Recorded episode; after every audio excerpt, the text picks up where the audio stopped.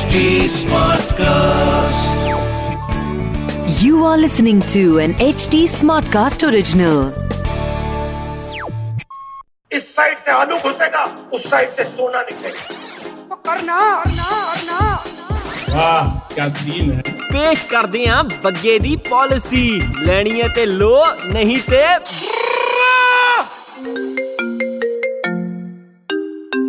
Hello ਸਤਿ ਸ੍ਰੀ ਅਕਾਲ ਪਾਲਿਸੀ ਐਕਸਪਰਟ ਬੱਗਾ ਸਪੀਕਿੰਗ ਸਤਿ ਸ੍ਰੀ ਅਕਾਲ ਬੱਗਾ ਸਾਹਿਬ ਮੈਂ ਮਾਨ ਸਾਹਿਬ ਦਾ ਪੀਏ ਬੋਲ ਰਿਹਾ। ਮਾਨ ਸਾਹਿਬ ਨੂੰ ਤਾਂ ਜਾਣਦੇ ਹੋਗੇ ਤੁਸੀਂ। ਉਹ ਹਾਂਜੀ ਹਾਂਜੀ ਸਾਡੇ ਮਾਨ ਸਾਹਿਬ ਜਿਨ੍ਹਾਂ ਦੇ ਦਿਲ ਦਾ ਮਾਮਲਾ ਹੈ ਓ ਹੋ ਹੋ ਬੜਾ ਸੋਹਣਾ ਗਾਉਂਦੇ ਨੇ। ਉਹ ਨਹੀਂ ਜੀ ਨਹੀਂ ਮੈਂ ਸੀਐਮ ਆਫਿਸ ਤੋਂ ਗੱਲ ਕਰ ਰਿਹਾ। ਇਹ ਗਾਉਣ ਵਾਲੇ ਨਹੀਂ ਮਖੌਲ ਕਰਨ ਵਾਲੇ ਮਾਨ ਸਾਹਿਬ ਨੇ। ਉਹ ਅੱਛਾ ਅੱਛਾ ਜਿਨ੍ਹਾਂ ਨੇ ਪੂਰੇ ਪੰਜਾਬ ਨਾਲ ਮਖੌਲ ਕੀਤਾ ਹੋਇਆ ਹੈ। ਉਹ ਪਾਜੀ ਮਖੌਲ ਤਾਂ ਮਾਨ ਸਾਹਿਬ ਦੇ ਨਾਲ ਹੋਇਆ ਹੈ। ਤਾਂ ਹੀ ਤਾਂ ਤੁਹਾਨੂੰ ਫੋਨ ਕੀਤਾ ਹੈ। ਮਾਨ ਸਾਹਿਬ ਨੇ ਕਿਹਾ ਦੇਸ਼ ਦੇ ਬੈਸਟ ਪਾਲਿਸੀ ਸੈਲਰ ਨੂੰ ਫੋਨ ਲਾਓ। ਓਹੋ ਅਸੀਂ ਇੰਨੇ ਕਿਸਮਤ ਵਾਲੇ ਆ। ਮਾਨ ਸਾਹਿਬ ਦੀ ਸੇਵਾ ਕਰਨ ਦਾ ਮੌਕਾ ਮਿਲ ਰਿਹਾ ਦੱਸੋ ਮਾਨ ਸਾਹਿਬ ਦੇ ਮਾਨ 'ਚ ਕੀ ਪੇਸ਼ ਕਰੀਏ? ਔਰ ਤੁਹਾਨੂੰ ਤਾਂ ਪਤਾ ਹੀ ਹੈ ਕੁਝ ਲੋਕ ਪੰਜਾਬ 'ਚ ਖਾਲੀ ਸਥਾਨ ਮੰਗਦੇ ਪਏ ਨੇ। ਉਹ ਕਿਉਂ ਜੀ ਕਿਉਂ? ਤੁਸੀਂ ਵੀ ਦਿੱਲੀ ਦੀ ਤਰ੍ਹਾਂ ਖਾਲੀ ਸਥਾਨ ਤੇ ਠੇਕੇ ਖੋਲਨੇ ਨੇ। ਉਹ ਨਹੀਂ ਜੀ, ਨਹੀਂ। ਅੱਜ ਕੱਲ ਤਾਂ ਰੂਲਿੰਗ ਪਾਰਟੀ ਦਾ ਇੰਨਾ ਸਪੋਰਟ ਮਿਲ ਰਿਹਾ ਹੈ ਕਿ ਇਹ ਸਾਡੇ ਵੱਸ ਦਾ ਨਹੀਂ ਹੈ।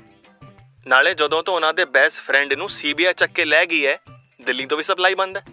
ਉੱਥੋਂ ਦਿੱਲੀ ਦਾ ਦਬਾਅ ਤੇ ਇੱਥੋਂ ਖਾਲਿਸਤਾਨ ਦਾ ਦਬਾਅ। ਉਹ ਪਤਾ ਨਹੀਂ ਕਿਧਰੋਂ ਕਿਰਪਾਨ ਚੱਲ ਜਾਏ, ਕਿਧਰੋਂ ਸੀਬੀਆਈ ਦਾ ਸਰਵੇ ਚੱਲ ਜਾਏ। ਉਹ ਮੁੱਕਦੀ ਗੱਲ ਇਹ ਹੈ ਪਾਜੀ ਕਿ ਮਾਨ ਸਾਹਿਬ ਨੂੰ ਟੌਪ ਕਲਾਸ ਵਧੀਆ ਜੀ ਲਾਈਫ ਇੰਸ਼ੋਰੈਂਸ ਚਾਹੀਦੀ ਹੈ।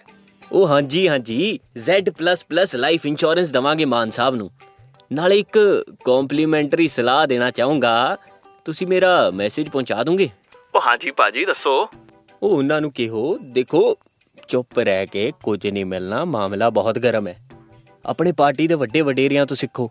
ਕਿੱਦਾਂ ਮੀਡੀਆ ਤੇ ਜਨਤਾ ਦੇ ਸਾਹਮਣੇ ਕੰਮ ਕਰਨ ਦਾ ਢੋਲ ਵਜਾਈਦਾ ਭਾਵੇਂ ਪਿੱਠ ਪਿੱਛੇ ਜਨਤਾ ਦਾ ਹੀ ਢੋਲ ਵਜਾਈਦਾ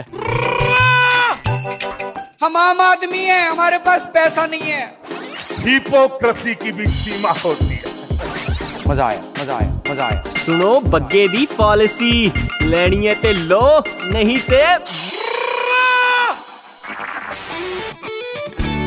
this was N H T smart cast original H smart cast